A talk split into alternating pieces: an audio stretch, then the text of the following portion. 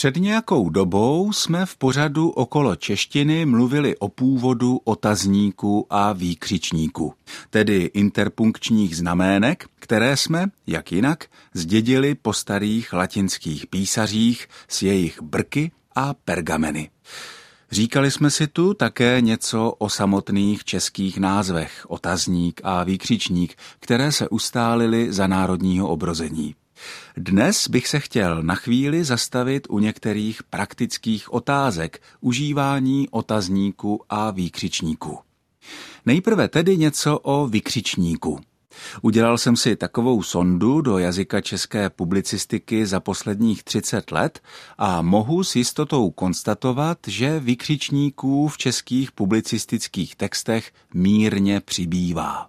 Mezi interpunkčními znaménky se vykřičník dostal za poslední tři desetiletí ze třináctého místa v pořadí co do frekvence na desáté místo v pořadí. Nejfrekventovanější interpunkční znaménka jsou samozřejmě čárka, tečka a pak uvozovky.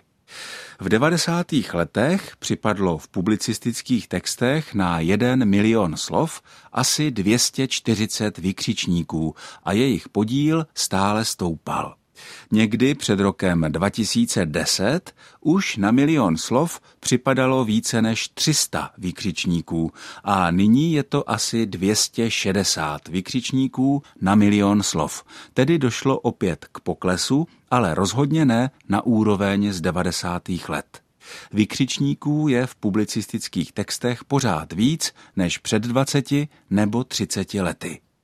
Příčinou té zvyšující se frekvence vykřičníků je jednak to, že se v publicistických textech ve větší míře než dřív uplatňují citace přímé řeči a také vůbec interview s konkrétní osobou, politikem, vědcem, sportovcem jako způsob prezentace určitého tématu.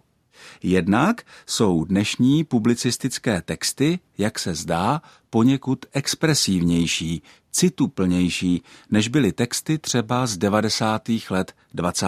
století. Pokud jde o užívání vykřičníků a také otazníků, objevila se například i ve výuce u nás ve škole praktická otázka, jaké má být pořadí těchto dvou interpunkčních znamének. Co když se chceme v psaném textu nějak důrazně na něco zeptat?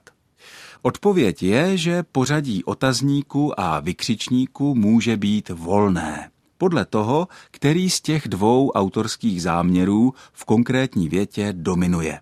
Jestliže je věta hlavně otázkou a teprve pak až zvoláním, můžeme psát nejdřív otazník a až potom vykřičník.